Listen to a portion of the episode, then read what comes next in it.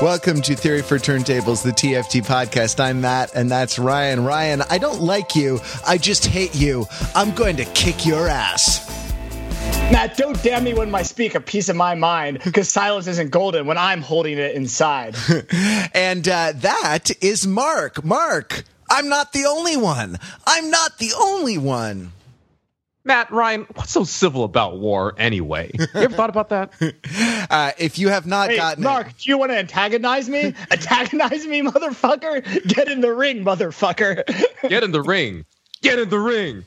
Get in the ring. Get in the ring. we are getting in, the, in ring the ring. We with, are in the ring. with Guns N' Roses, Use Your Illusion 1 and Use Your Illusion 2. Uh, the uh, the double album or two separate albums, I mean it's it, you know, might it's be two separate. It's two separate albums. Right. It's, it's in the same vein as Nelly's "Sweat and Suit," uh, and uh, and uh, Bright Eyes is uh, "I'm Wide Awake It's Morning" and "Digital Ash" in a digital ur- urn. So two separate albums released on the same day. And like I'm wide awake, it's morning and digital ash in a digital urn. One is good and one is not good. So there you go. Um, and the uh, and the folkier one is definitely the be- the stronger album. Uh, You know, I think we disagree on both of those. I know you like digital. You like digital ash better than wide awake. It's morning. I don't know. and I and I and I like use your illusion too.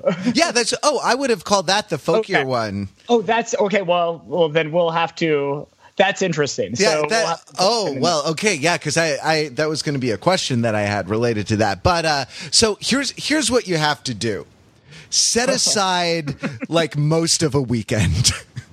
you know, uh, in order to do the assigned listening for this. And like, uh, I did all kinds of different activities. Like, really, at, at a certain point, I realized I was putting off preparing, listening to uh, Use Your Illusion 1 and Use Your Illusion 2. The, um, the just sheer magnitude uh, of these two records 75 minutes, 56 seconds for number one, and 75 minutes, 52 seconds for number two. Like, at the very limit of what the CD format could could withstand. Um, so, uh, fun, quick, funny personal anecdote. Um, I, we had these albums in middle, middle school and, uh, I had a friend named Danny and he had a Discman and the, uh, and his music, uh, in like some kind of like case logic sleeve. You remember how you could, it had the, the, uh, uh, the plastic, the plastic pages where you could put in the, the compact discs and then had a little place to hold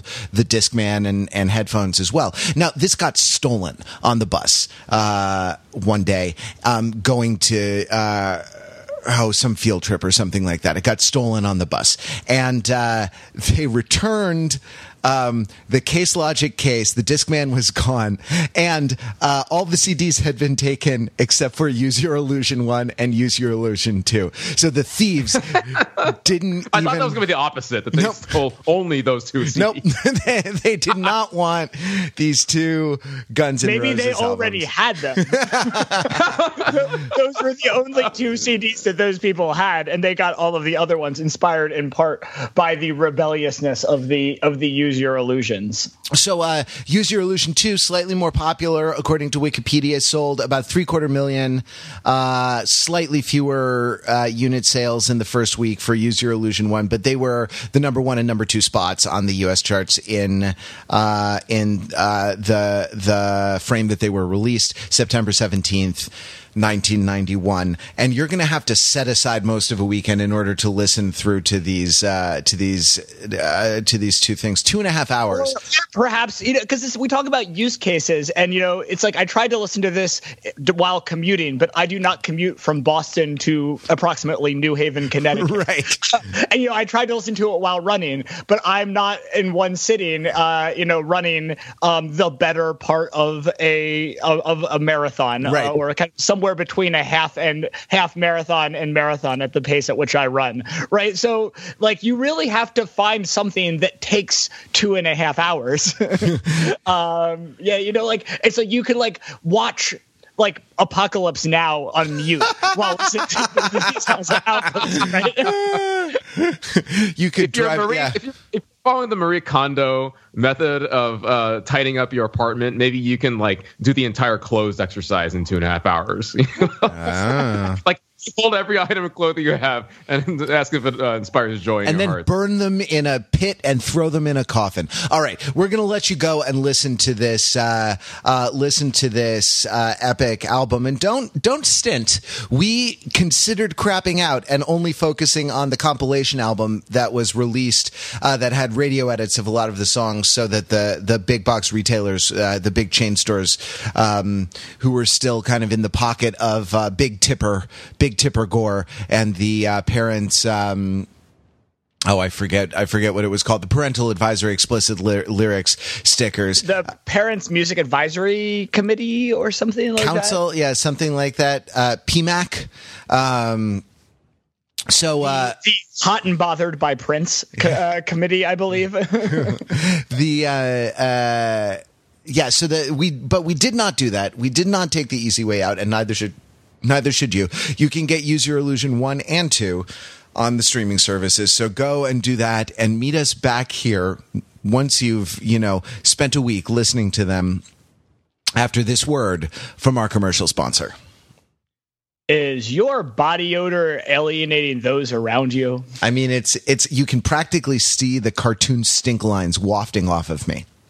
Are you having tired of having some time on your own? Uh, my solitude is becoming is becoming increasingly increasingly uh, problematic to my mental health.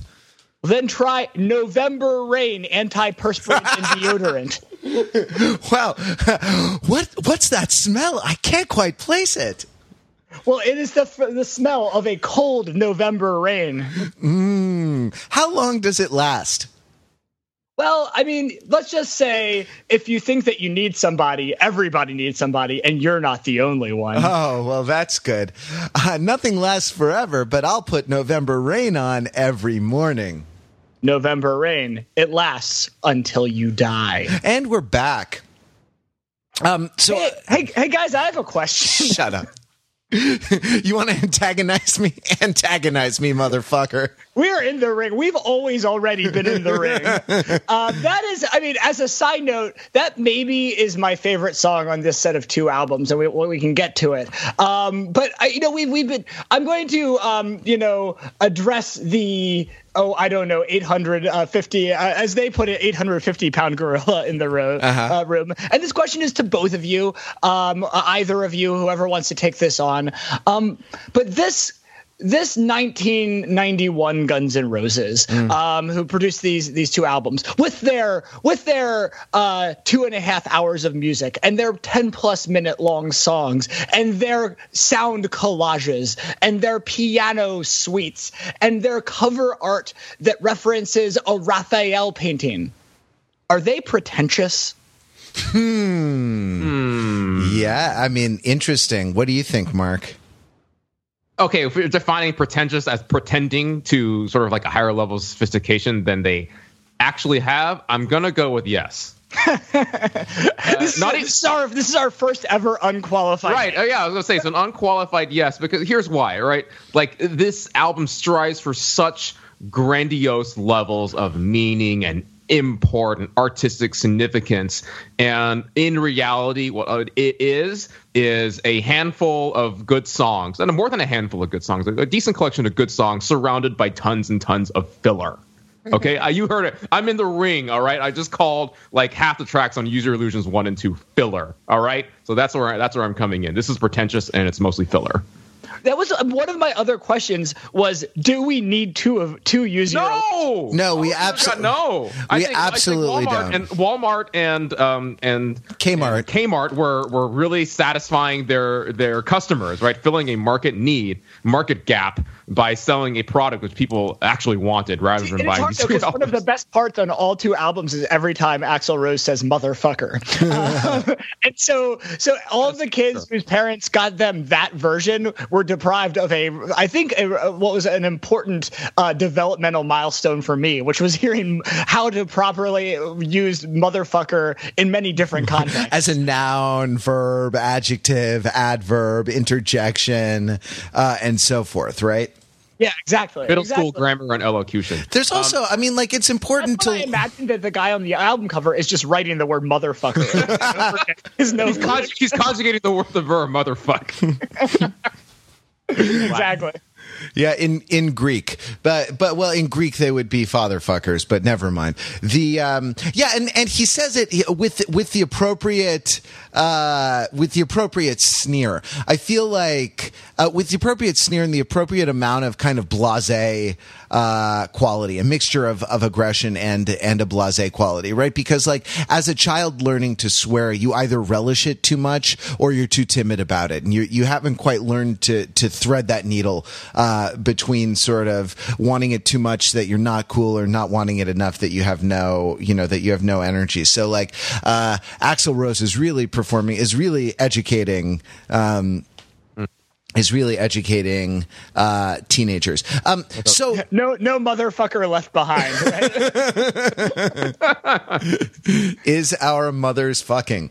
Um, the uh, yeah, I mean, I don't know. For a contrarian take, I, I was almost going to go with no. Uh, they're not pretentious. They actually are this uh, this uh, this level of insufferable douchebags. But no, they're I mean they're it's sort of it's absolutely pretentious, right? And it's the what are what are the more pretentious parts? Well, it's the um uh, it's the the uh, the orchestral parts, right? It's the the sort of the slow dirges, and it's the the kind of down tempo stuff, right? Because like on Appetite, which is just like on Appetite, the hits just keep on coming, and Appetite for Destruction, I mean, and um, and that is when I went back to that, that was bluesier than I had um than I had remembered when we covered that uh, when we cover, covered that a minute ago.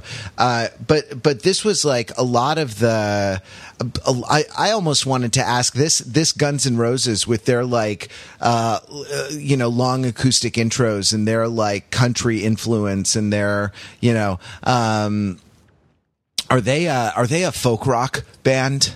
You know the the it just because those are the parts that I didn't like. I suppose they're- on this well, album. Kind of all of the bands. I mean, I want to kind of separate though, because you mentioned in kind of introducing the kind of pretentiousness, the orchestral pieces, but th- I feel like that would lump in kind of the the trilogy of songs um, of the kind of big ballads that were the um, three music videos that Mark wrote about recently on Overthinking It of um, Don't Cry, November Rain, uh, and Estranged, um, with kind of November Rain rightfully being the centerpiece. And I mean, I'll go out there and say November Rain is is uh, is a, a a a masterpiece of a song. And it is and it it kind of transcends the the pretension right? Um and and and I say this having you know in more than one ensemble uh, with both of you played this song. Um and there is something transformative about playing November Rain um first in in the context of a marching band and second in the context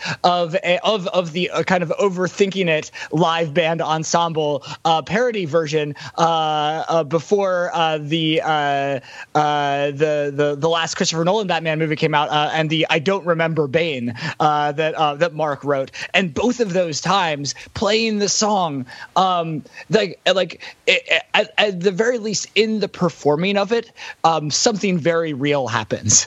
Um, and and that there is so and and so there's something amidst there's there there's there's gold in them there bloats right?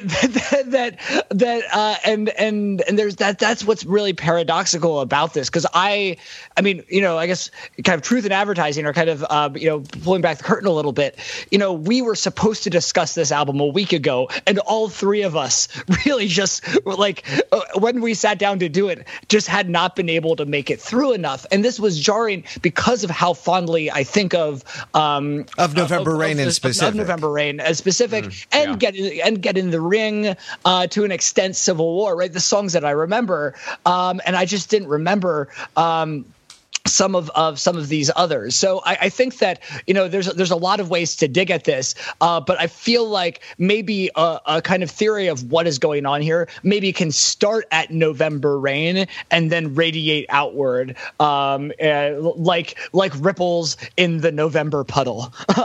um, uh, and and and and and maybe this is because this is our kind of most visceral kind of connection uh, uh, to to this album. Um, let's just dive in uh, right here, maybe. Yeah. What do you think, Mark? I mean, I know you want to. You have some things you want to say about this. I have, I have so many things to start. I'm just trying to think of the, the appropriate place to start. Maybe let's go here. And I'm actually going to talk about a musical mistake in this song, which kind of encapsulates everything we're talking about here. It it's pretentious in that um, it's this it's part of the string or, or, instrumentation, and kind of the string parts are kind of swelling, and uh, it's about uh, maybe like a third of the way through the song, and it's one of those descending. Ah, parts, right? Where and most of the time you have the strings just doing the ah descending mel- descending counter melody uh, playing like that. But and at some point, Axl decides to layer on tries to layer on harmonies on top of it, and the notes are just wrong. There's no other way to describe it. There's this dissonance there, and I'll, I'll we'll include in the show notes a link to the the music video, which just pinpoints that specific location. Because once you hear it, you can't unhear it. Right? It's a mistake. It's sloppy. It's pretentious. It's it's trying to do too much, and yet it's part of the brilliance of this song and this video, which are kind of sloppy, pretentious, trying to do too much, and yet still come together to do something incredibly grandiose and affecting.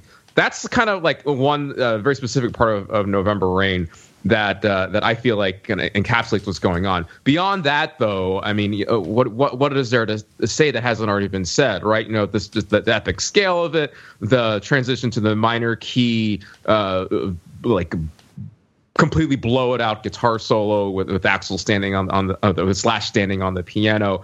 It's iconic. It's incredibly powerful. It's like this image that's seared into my mind since I since I saw it uh, when I was in middle school at the time, and I just can't get it out. And like that that to me like defined what an awesome song is, and kind of still does uh, to this day. So, uh, guys, I have a question. What is the plot of this music video? Oh, I'm going to defer to Mark, the, the world's foremost expert uh, on on yeah. this. so read read the article when you get the chance on it. So the plot of November there's uh, is ostensibly about Axl and how he. Well, actually, okay, so. Uh, right. so this is yeah, exactly. Rec- like you can't say you can't say what it, rec- you know. remember about it is that he meets a woman, falls in love, they get married, and for completely unexplained reasons, she dies, and he is super sad about and, that. Yeah, the woman played by his his real life then girlfriend, uh, right? Stephanie Seymour, the Stephanie model Seymour, Stephanie yeah. Seymour. Yeah. The other thing that's going on behind the scenes, this article gets into in more detail, is that both uh, say Axl uh, starts out in kind of this desert of the real, this imaginary uh, or not imaginary, but sort of fantastical other plane of existence, in like this desert and the and the church that you see um, Slash uh, go in and uh, in out of later on in the music video, and like he's kind of like in the, his own like uh, special place, this fantastical world. He meets a woman who is a mere mortal. She dies. Axl uh, has is forced to confront mortality. Meanwhile, Slash uh, is not constrained uh, by these uh, in in the same way and can go back and forth between the realms and is immortal and has power over death. And that's what you see at at the end of the song. You know, I wonder if if uh, what is the plot of the November November Rain video is the right question at all because that feels like kind of like what asking what is the plot of uh, Un Chien Andalou, right? Uh, like uh, Buñuel and Dali's famous surrealist film, or what is the plot of Cremaster Three? um, I guess it's the guy. The plot of Cremaster Three is the guy in the furry hat uh, climbs the Guggenheim, right? um, um, no, but uh, there's at least there is, unity of unity of action, right? I mean, but I guess I guess the point is that there is another way to interpret some of this is eh, eh, you know um, eh, you know apart from the somewhat kind of sci-fi fantasy interpretation that Mark puts on this is through a lens of of surrealism. Um, in part because and and, and it's not that I'm, I'm I mean I, I think it's interesting because we've talked a lot about dream pop and dream punk uh, most recently with uh, with Sonic Youth. And there is something right in this uh, like this this sense of doing things that you know you can't do, but you find yourself doing them anyway, is a thing that happens in dreams, right? Uh, and so that that there is something like Guns N' Roses, this band that should not be able to play a song like November Rain almost mostly playing a song like November Rain uh, is is dreamlike in that way, right? Uh, or um, you know, slash kind of walking out of the church into the desert, uh, or or being in the car that explodes and then not being in the car. That this has a kind of dream logic, illogic uh, to it, um, and then and that there's something there is something dreamlike to uh, to some of the way that these things don't make sense and and don't have a a kind of don't have a, a kind of continuity that one expects of of narrative or of uh, an album, right? Uh, and and and I guess this kind of something that's kind of nocturnal or dreamlike is there, especially as I like as I have always thought of these the color schemes of these albums, and I don't think know if the music totally bears this out, but that like I always kind of think of a, a element of day and night to these two albums because um, Use Your Illusion one has this kind of the scorching um, the orange, red, yellow hues of, of the sun, and the and and two has this much more nocturnal palette. Um, this this kind of these blues, uh, these these blues and purples, right? Um, and so that there is something about kind of day and night and kind of um, uh, uh, kind of consciousness and awareness that's that's going on here. Um, that and again, it's not necessarily intentional. I'm not saying that the use your illusions are the the kind of definitive statement of surrealism, but there is something surreal about what is being attempted here and that kind of defies the kind of logic. Uh, i mean i guess what i'm saying is that guns n' roses is living the dream right? Uh, and, and and that this is a record of living the dream and the nightmare. This was going to be my this was going to be my argument more or less for why this is not pretentious right? Because like in in the yeah you know it's funny like the other the other fall 1991 records and i'm thinking of pearl jam and nirvana specifically um, and I guess that they caught beef with. Uh, I, th- I, I, guess like like uh, Axl and and Kurt Cobain caught beef with with one another. But like, how how big is this ring? Like this ring that everyone is getting in with Axl must be just of infinite size, right? go go on. I, I, mean, the story. Well, I, no, the story is is well, no, I want to know. I, I want to know the hot gossip of 91. Oh, the hot gossip of 91 was like backstage at the MTV Video Music Awards or something. Uh, Courtney Love was apparently being like loud, and Axl Rose thought that Courtney Love was strident. And, uh, and so he, uh, he told Kurt Cobain to get his bitch to shut up.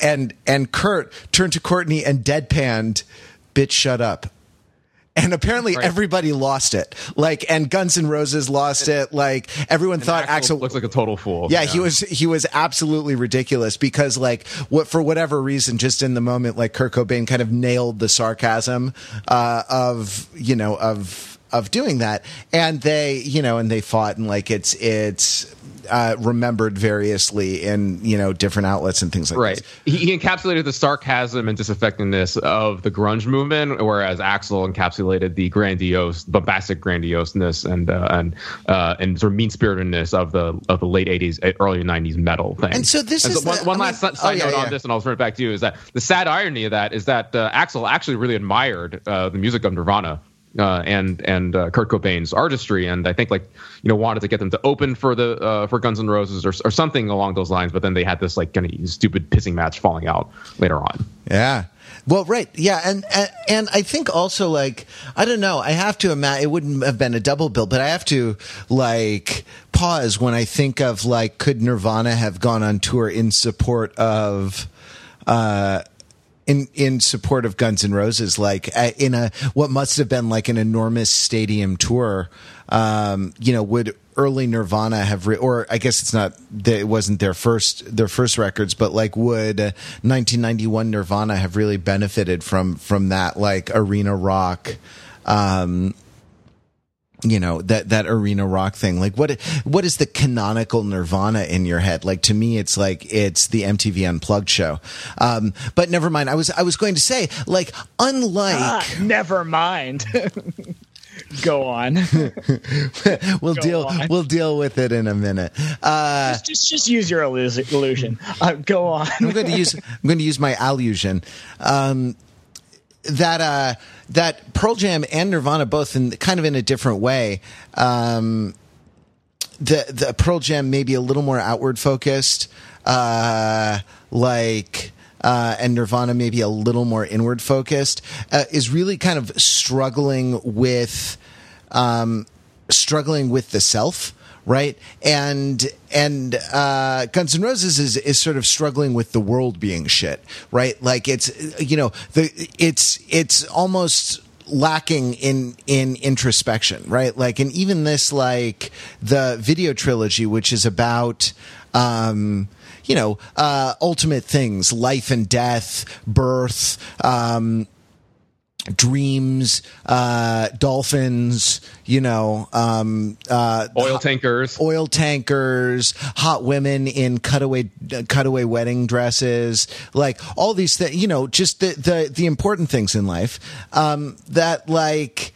Uh, what it's missing is any sense of like the examined life, right? Like any sense of um, of introspection. It it sort of replaces introspection with sensation, right? And and there there's almost a horror uh, when you consider like Nirvana, when you consider um, Pearl Jam, when you consider even like Pretty Hate Machine, uh, and then later uh, Nine Inch Nails, you know, and and the music that would take over the '80s, right? Like, th- there's almost no sensation that's any damn good, you know, and uh, and so the argument for this not being pretentious, for this record actually reflecting honestly where the band is, is that they were they they had taken over the world, you know, they were they did live this like slightly throwbacky um, hair metal, sex, drugs, and rock and roll uh, lifestyle, and that like that sort of no they they actually were this bombastic. They actually were this this grandiose. Their self-conception was actually this this um this superficial. Uh you know i don't know ryan what do you think yeah, I think that I mean the song that kind of latches that for me is, um, and it's a song that I only kind of um, like clicked uh, very recently, kind of uh, in later iterations of this listen, is uh, "Don't Damn Me," which is from the kind of last third of "Use Your Illusion" one, um, and there it actually has the um, the kind of title line in it, right? So, um, and and so I think that a lot of these lyrics kind of echo these things that you were just talking about, Matt. Of uh, it says, I think in the bridge of the song, um, Axl says, "I know you don't want to hear me crying, and I know you you don't want to hear me deny that your satisfaction lies in your illusion, but your delusions are yours and not mine. Um, and he goes on to say, We take for granted we know the whole story. We judge a book by its cover and read what we want between selected lines. Don't hail me and uh, don't idolize the ink, or I failed in my intentions. Can you find the missing link? Your only validation is living your own life. Vicarious existence is a fucking waste of time right? And I mean, there's something there. So, so Axl is telling us to check our privilege, more or less. Yeah, check our privilege and our illusion. Right. yeah, your yeah. your illusion privilege. Yeah. Yeah, exactly. I mean, so that there is, I mean, it is so interesting because, but as a result, it is it's it's well, I mean that is an interesting idea. Uh, the fact that you're equating it, the idea of kind of examination as a privilege of like must be nice to be self-reflective, right? Must be uh, nice to be a music critic who can just piss all over our beautiful right. creation, as a, as yeah. is a, as as is you know basically the entire plot of Get in the Ring. Yeah, I mean that's so interesting. This idea of obsession with haters and losers. It's a little Trumpy, right? um, it's, it's very little, Trumpy, yeah. Right of like uh, there are these quotes right about these the losers and crybabies, right? And uh, and then there is this interesting kind of thing of of um like like hey don't like i mean this is like an interesting thing like I, i'm sure like the, at least 1991 Axl would be unhappy with us um the, uh, uh, us talking about these albums and examining them um because there is almost a, something of like that there is uh, like i mean it, that there is like don't don't read this don't scrutinize this too closely. Like um like that the, the, this there's a level of scrutiny this probably does not deserve. Um uh because like i'm just living it right? Like um and and it's an interesting and i guess that that is also that's another layer of pretension here. Because it is actually it is right that we we talk a lot about you know the the the the, the kind of canonical TFT question of are you for real? And that there and that there's a lot of times where there you know we identify artifice but there's a kind of deliberately constructed artifice that is kind of um, making an artistic point and a statement. And there's a lot of uh, a lot of the artists we've talked about play with that. But that this is an interesting thing of this is an artifice of realness right? Um, uh, and that uh, and saying like you know we're just living and we're just doing us. So stop stop kind of scrutiny, scrutinizing us. Um, right. but that that actually denies the actual like attempts at artistry and in part by like it's a self it's kind of a, a defense mechanism of well i'm i'm beyond criti- criticism and reproach because i'm just living and you can't criticize my life. Like this isn't art. This is just me Right. You can't criticize us. Like uh, you have to accept because we are the greatest band in the world. You can't criticize us. You have to accept this um, massively bloated double album um, and spend what two and a half hours of your life with listening to. It. Well, a lot of people did accept this. I mean, you know, to the tune of like three quarter million people did uh, accept this massively bloated double album and and spend a lot of time spend a lot of time listening to it. You know. Um, and and I I mean I guess it worked. I am I am interested. I mean, they, they don't say how many of those people returned it after buying it. right like they don't redact they don't re- i don't think they redact raa numbers um, uh, on returns like it had that many sales but it doesn't it doesn't mention that there are that many returns within a week like oh this is i'll just take the i'll just take the cassette single of use your uh, of, of november rain. Thanks. It's yeah uh, what's the b-side on that single right? Probably what maybe get in the ring. I don't know. Um, the uh, yeah i'm i'm i'm really interested in the in this thing right? Because it's like it, this is a kind of common hedge that that you hear and uh, around this time right? It is like guns n' roses is a little bit of a throwback but but this particular rhetorical move um this particular rhetorical move of like uh, the slightly kind of adolescent um, cry of like, well, don't you know, you know, I, I'm just putting this out into the world. Don't engage with it in any way that I haven't like pre, you know, any sort of uh, that I haven't like pre-approved. You know. Um, the the sort of attempt to the the attempt to uh, draw boundaries for what what constitutes acceptable reader response, uh, right? Is yeah, to a certain extent, it's something that that people have been engaged in for uh, forever and ever and ever. But like to me, I connect it with with what to me is a very '90s authenticity discourse, right? This sort of like you live your own life, man, and like you know you do you do your own thing, and it you know the the to me there's a, a sort of denial. There's a kind of a willful denial of the the economic conditions, right? Of sort of the means of production, of the idea that like, no, no, this band is huge business, right? Like it takes a lot of logistics to move a million and a half albums in a week, right? Like there's a lot of alienated labor along that chain, right? In order for, for Axl to talk about you living your own life, a lot of people don't have to, have to not live their own life, right? Like a lot of people have to work for all kinds of, uh, all kinds of outfits doing all kinds of things.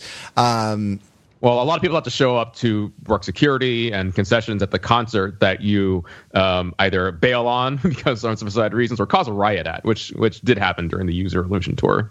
Yeah. Uh, so the so there you know it's it's interesting right? Like it's related to the point that that we've made before that like sort of talking about sort of talking about non-interference or talking about authenticity is often like given the lie to when you and by non-interference I mean like not uh, not doing what people want you to do, a kind, you know, uh, uh, having a kind of unmediated expression of exactly what you would, um, of exactly what you would what you would prefer, and and there's a, a kind of unreflective um, stance uh, as to, or a kind of unre- yeah, an unreflective stance as to the way that that is a very that's a pyramid with very steep sides, right? Like, Yeah. but like a, a few people, uh, only the privileged few get to use their illusion, right? Like everyone else is employed in maintaining the illusion for them uh, a lot of a lot of the time.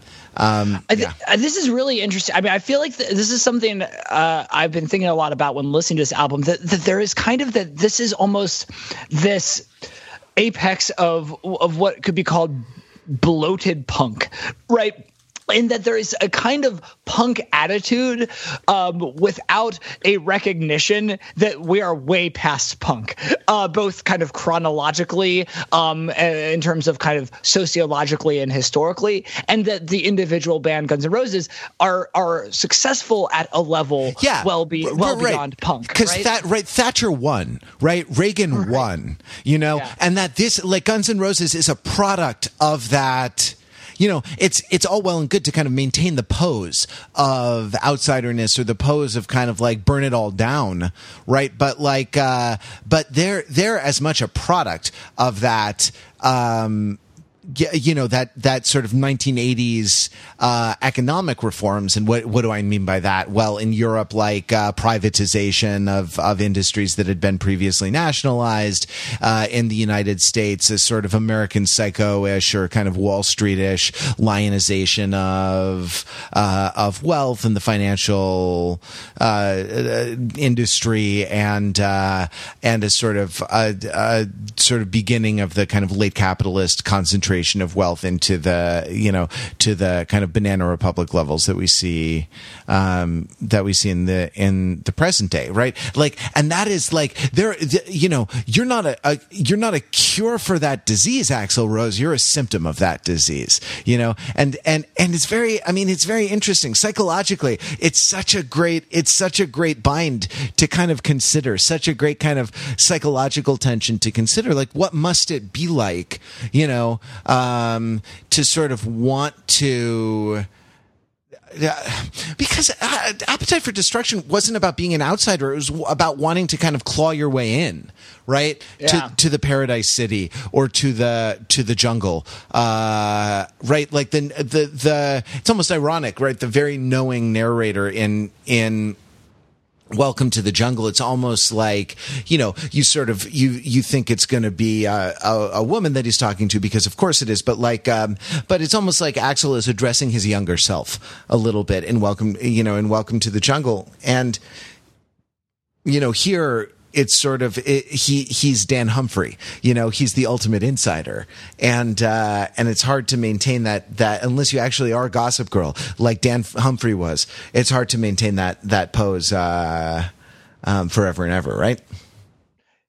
Yeah, I think that's no, I think that's that's true, and it, it is just so interesting. And I think that's exactly the right parallel of, and you know, because it, at least a number of the guys in in Guns N' Roses, um, I'm thinking about um, Duff McKagan in particular, played in punk bands, right? Um, and kind of that there are roots of of Guns N' Roses. I mean, in a number of different genres, um, but in kind of small clubs, right? And and in um, at least uh, a spirit, if not. Uh, uh, but but also the the genre of punk. Um, and there's times where they've they've broken out um, Misfits covers and kind of some other kind of punk covers. Um, and so there's a sense of you know that.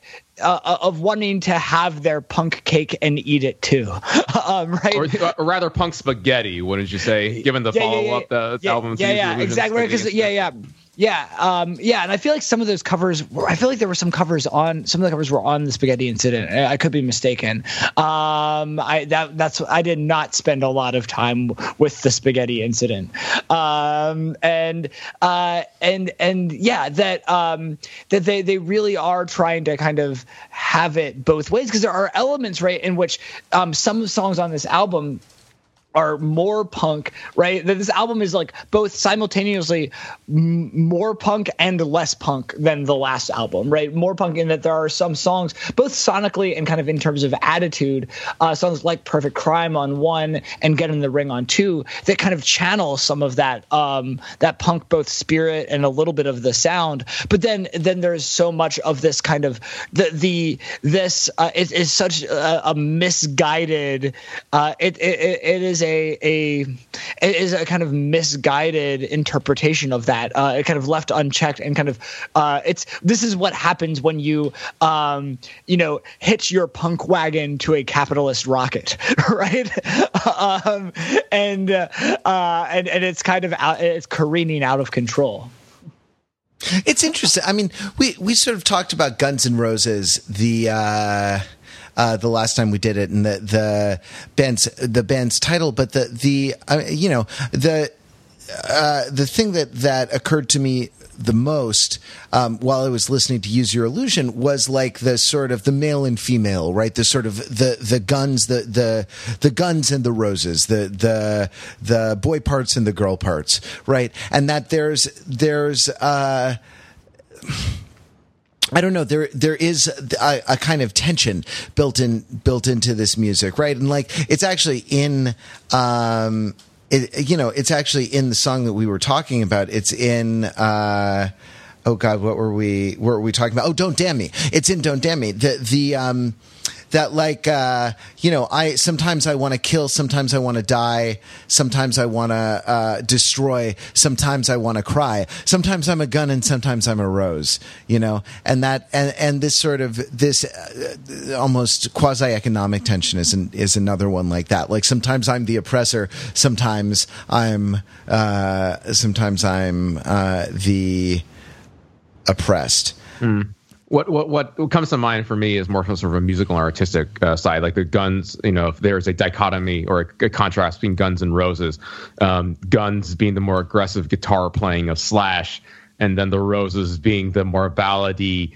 piano playing side of, of, of, of, the music that comes from Axl, right? And you hear these things are constantly clashing against each other within songs and across songs in this album. Um, and we haven't talked much about "Don't Cry" yet and the, the music for that, but um, that it's it is a is a good example of that for me, and in, this case, it works well. Uh, I think I think it works well in in, in, in the chorus where, where you know the ballady part goes, you know, don't you cry, it's a wow, you know, and this the guitar just slams into otherwise just you know a very I like heaven above me, and then it becomes like wow, wow, wow, wow, wow well, yeah, so it mostly it mostly works, but but you can you can feel that the whole thing is not coming together in the same uh, cohesive way that you heard in Appetite for Destruction. And one other thing on this, and I'll I'll, I'll, I'll, I'll toss it to, to Matt uh, for, for, his take on this, but like it, this really struck me in particular in songs like. Um, well, welcome to the jungle. Going back to that, right, where Axl's wail matched um, that of Slash, right? Yeah. Axl would would would would sing a note, a very high pitched note that would segue immediately over into Slash's guitar solo. You actually have none of that. I don't think there's any of that sort of interplay going on in this album. And then instead you have uh, those sort of conflicting moments like you hear in "Don't Cry" or in um, or in in November Rain or no the other. Yeah, November. That was the one that I was going to bring up. Like it, you know, between the the piano and the the synth strings, those are synthesized strings, right? They don't actually yeah. sound like real. Yeah uh, they don't actually sound like real strings, even though in the music video there's you know half a string section sitting there. I think it's just for show, um, like the Weird Al looking conductor that they have uh, uh, conduct- conducting the strings. you mean who was the actual leader of Guns N' Roses? I'm shocked. Uh, the um, the uh, yeah, the, even in even in there, like the the little coda, the don't you think that you need somebody coda uh, with that kind of wailing guitar part? The the difference between the um, between the piano at the beginning, da da da da da da da da da da da, and the piano at the end, which is the ba da da da da da do ba ba ba da ba ba ba da da, you know, uh, and w- which Axl Axl actually plays in the video. I was actually thought I thought like I didn't know how good his keyboarding was, and like uh, he plays the piano live in concert as well. Yeah, and side note, I saw I saw Guns N' Roses in their on their in their current tour right now, and they still have it. Um, whatever it is, but, uh, does it does De- Axl delusions of delusions of grandeur is what they still have. I was referring more to musical chops. I think the delusions of grandeur are actually completely stripped away and just for the, for the sake of naked capitalism and making money. But uh, um, yeah, that that that's the that that's interesting, and and and your observation about the the guitar solos is interesting as well. It's much it's much more that each element is distinct, right? Like each element is its own like polished Hummel figurine in a credenza, you know, rather well, rather some of its parts rather than being more than the sum of its parts. yeah, appetite will. sure. Like, uh, and it's more of an assembly line than a band, and it's sort of servicing at least two big egos rather than you know rather than the kind of group mind of that that emerges in in a lot of the best um in a lot of the best bands. I, I mean, I think it's probably like on a on an album like this, they have a couple of covers on it, and I, I mean, I feel like that's almost a, a bombastic or grandiose uh, statement as well, uh, mostly because of the songs that they choose. Uh, I I don't know, Mark. What do you think of the covers on this record?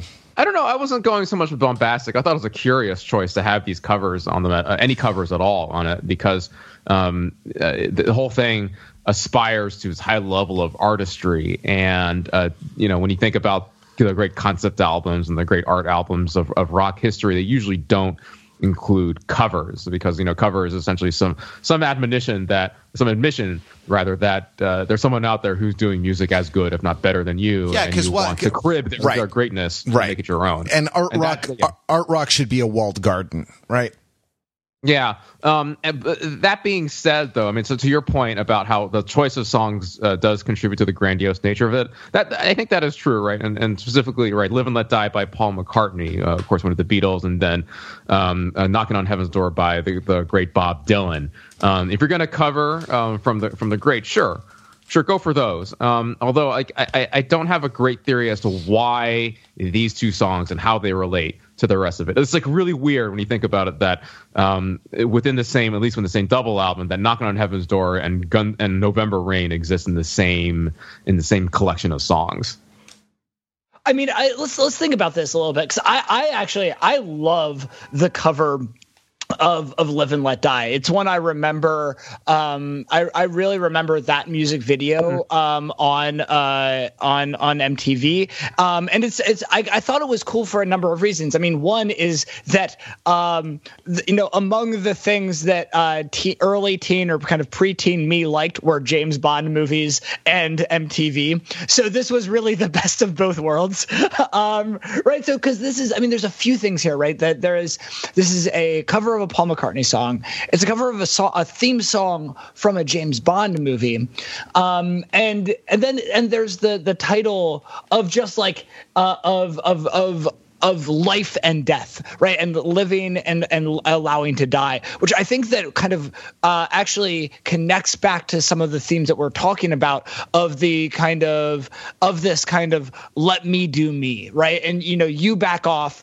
and you know stop examining me, um, right? And and because it, it and it kind of it, it it owns it in a way that um, especially by kind of divorcing it from the Bond context, it this kind of like liberates this song um, to stand uh, to, to to stand on its own, um, and this kind of spirit of living and letting die um, is is as much of a kind of statement of purpose um, as. Um, uh, uh, as as "Don't Damn Me," which kind of uh, had those same lyrics, right? So there, Yeah. I think there's a sense in which kind of thematically it's really working, um, and and the way that they kind of transform the song um, is is very cool. I mean, this is one that, that lives on uh, uh, th- that uh, well TFT uh, uh, punk correspondent uh, Rachel D loves this song, loves to sing it at karaoke in the and will always sing the Guns N' Roses version, uh, and because most karaoke machines have have both the Paul McCartney and Guns N' Roses version, and she'll always uh,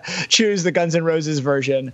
Uh, nice. And so, so it's, it's it's very interesting that that this there's a sense in which this is a almost, um, you know, if not the canonical one, it kind of stands alongside the original. Hmm. Yeah, I guess uh, when when you when you phrase it that way, um, I'm thinking about knocking on heaven's door and the themat, how that fits in thematically. Um, there is also the um, the the, acknowledgement and so a certain meditation on death and mortality. Right, feels like I'm knocking on heaven's door. Um, and is there a little bit of sort of let me do me going on this road too? I mean, there's there's a sense of weariness in knocking on heaven's door, right? You know, uh, put my guns in the ground. I can't use them anymore. That I, I don't I don't feel like fits in the bombasticness of the rest of it. I mean, they they make it their own for sure musically, but thematically, it still feels like a little bit of an outlier. I mean, that's like an interesting um, lyric, right? Given the name of the band, like, is this like a, a, a, hidden, like, in this cover? Um, is this like kind of knowing that that this was it for the band, right? Like, uh, at least for this incarnation of the band and this height of creativity of putting your guns in the ground, right? Um, and like also your roses, like, uh, of and right that that that the band and I mean that there's a lot of things that are knocking on heaven's door, right? Um, mm. uh, and you know, Axl is actually still here, but for a while, Guns N' Roses, uh, as as a functioning unit, was um, kind of the the '80s that they represented was right? Um and that there, there's right that this is this album was released a week before nevermind right? Um so right like heaven's door aka uh mid-september 1991 right? Um and and you know, so there is a sense of, you know, I'm surprised they didn't use like the times they are a changing. like, uh, oh, if only that would have been too perfect. Come, uh, senators, congressmen, please heed the call. Oh my gosh. Oh, guys, guys, guys, we got to stop recording this podcast and record like the rest of Bob Dylan's oeuvre in the style of Guns N' Roses, including that and like uh, like a Rolling Stone and oh, everything. All Dylan in the style of Guns N' Roses all the time. I'll be right back. I mean, the so the the lyrics like I guess the uh yeah, yeah, there's a a like dense and multi-layered set of ironies in recording knocking on heaven's door.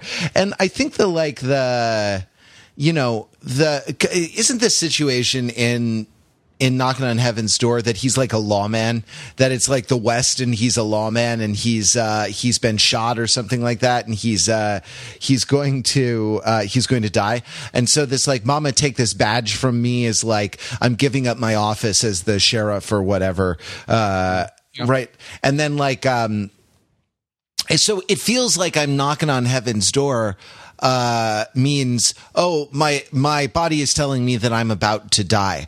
Um, uh, and and I feel like that's that's recontextualized a little bit. Uh, I you know Dylan was a great sort of was a great ventriloquist and like he peopled his songs with characters a lot of the time. I mean I know there's a great discourse. I'm not a Dylanologist, so I don't know what exactly is is autobiographical, but part of this sort of folk song thing is that you sort of represent other people or you represent social classes, and you know Dylan has. Um, uh, you know, Dylan has has that tradition right in his in his pocket, and and uh, but but with Axl, the sort of it's not. Uh, it's not the same. The like the social realism isn't the same.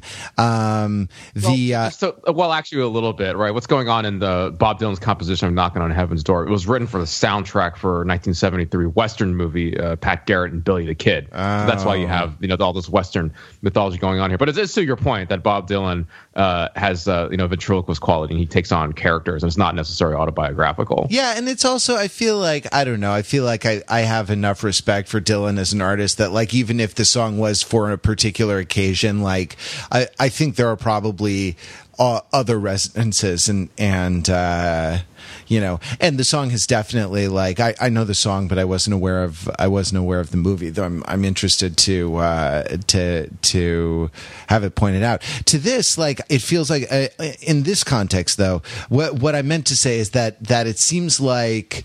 Um, it seems like Guns N' Roses songs are all about Axl Rose, right? Like that, that like every, you know, that every Guns N' Roses song is always already about Guns N' Roses. And that like to say it feels like I'm knocking on heaven's door is almost like it feels like I'm on the verge of immortality or something, something like that. And I sort of relate it to, uh, I rate it related to sort of like stepping into eternal fame or stepping into, you know, a kind of great, uh, uh, stepping into a, a, you know, I don't know, a kind of great apotheosis uh, of Guns N' Roses rather than a moment of defeat, a sort of, uh, you know, a sort of moment of, uh, a sort of moment of triumph. Where do we go from here, guys?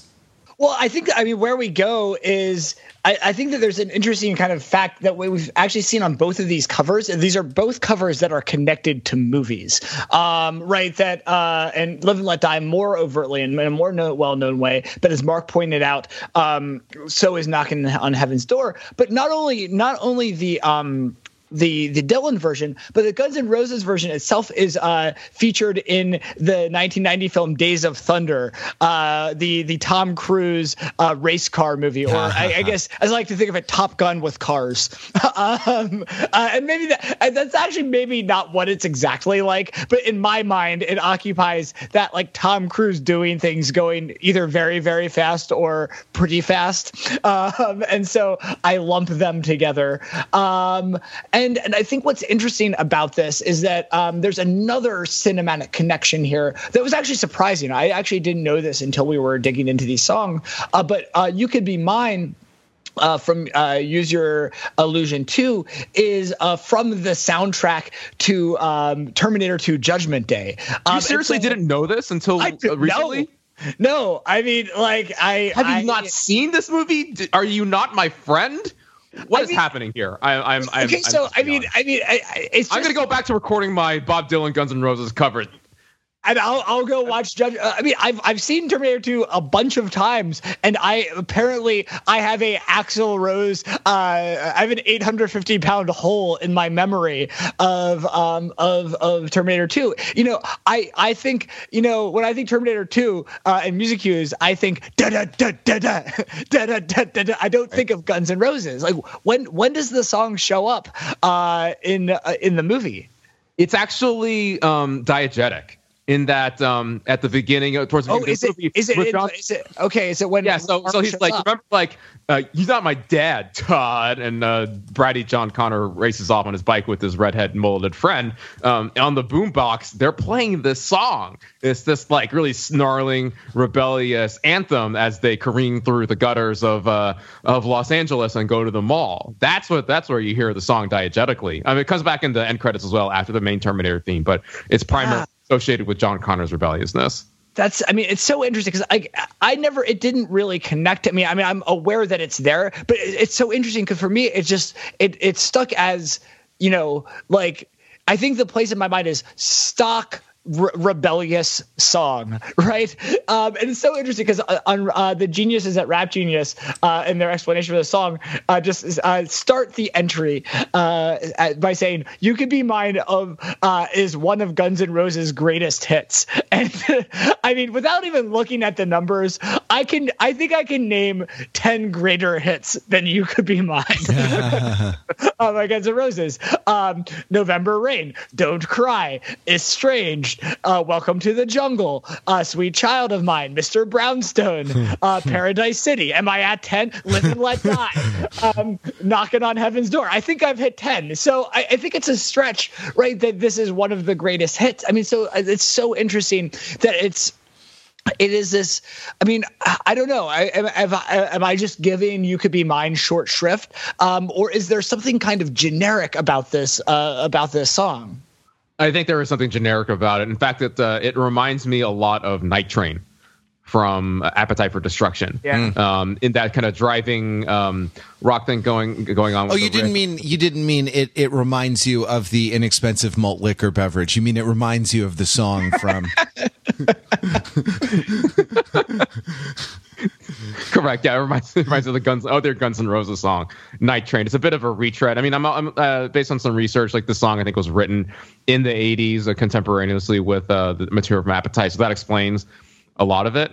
Um, so it's it's fine, right? It's not it's not one of the standouts uh, of this album, really, of Guns N' Roses catalog. It benefits a lot, really, from its association with uh, the unsurpassed and unsurpassable action movie of all time, Terminator 2, Judgment Day. I don't know, Matt. Do you like this song? Like, what what does it do for you? Anything? No, not really. I mean, a, a lot of it. Uh... I'm good. I'll take the cassette single of November Rain. uh, maybe maybe in Estranged too, but no, I'm good. uh, cool. Yeah, it's uh, you know, I don't know the. Yeah, it's. I don't know. It sort of seems. I'm. I'm put in mind of the of the uh, from some kind of monster, the documentary, the uh, the uh, uh, the sick burn that um, Metallica used when when they were not happy with something. It sounds stock, right? A little bit. It sounds it sounds uh, stock to me, and so I I don't really have a lot to contribute uh, about it. The, the, one thing that I will uh, uh, it for, other than its association with Terminator Two, is that that's not quite stock. Is that great buildup? Which has this uh, you know, major key thing going that the wow wow wow wow uh, it, it, it feels like it's going some someplace cool, and it does. And that da da da da da da da da da da um, it just doesn't quite uh, uh, transcend anywhere anywhere beyond that. One other last thing on Terminator 2, and I feel like we'll probably move on to something else is um, in case you missed it in um, in your in watching Terminator 2, if you haven't seen it 20 times like I have, you might have missed this detail, which is that in the mall scene um, Arnold Schwarzenegger is carrying a box of roses, and hidden inside of it is uh, a gun. Huh? Huh? Yeah, no, that was pretty deliberate, and I'm led to believe that um, that Arnold Schwarzenegger like personally recruited the band Guns N' Roses to allow their song to be used. I'm really, uh, I'm really, I, am really upset of the alternate reality in which uh, the um, uh, in which there was a different 90, 1991 band um, that provided the soundtrack song, and uh, Arnold is in the mall with um, a, he opens a can of jam and it's filled with pearls.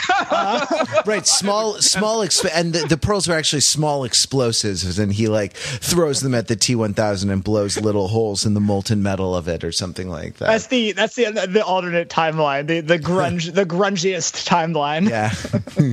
uh, well, all right. I think we're going to leave uh, wrap up our conversation of Use Your Illusion one and Use Your Illusion two. But the great conversation always continues. It continues on Twitter at TFT Podcast, uh, on Facebook at Theory for Turntables, uh, and on the the comments for the show notes of this episode. Go to Overthinking It at the homepage. Um, find this episode near the top of the uh, top of the page. Click show notes, and you will be able able to uh, not only see a list of resources, um, music videos, articles, things that we've referenced, uh, links to buy the album, um, but you'll also go to the comment section there and and be able to uh, uh be able to discuss your thoughts about Use Your Illusion with uh, us and fellow listeners of the podcast. We'll be back uh, with our sort of epic journey through this epic month, September 1991. be back next week with more more Theory for Turntables. Until then, keep it real.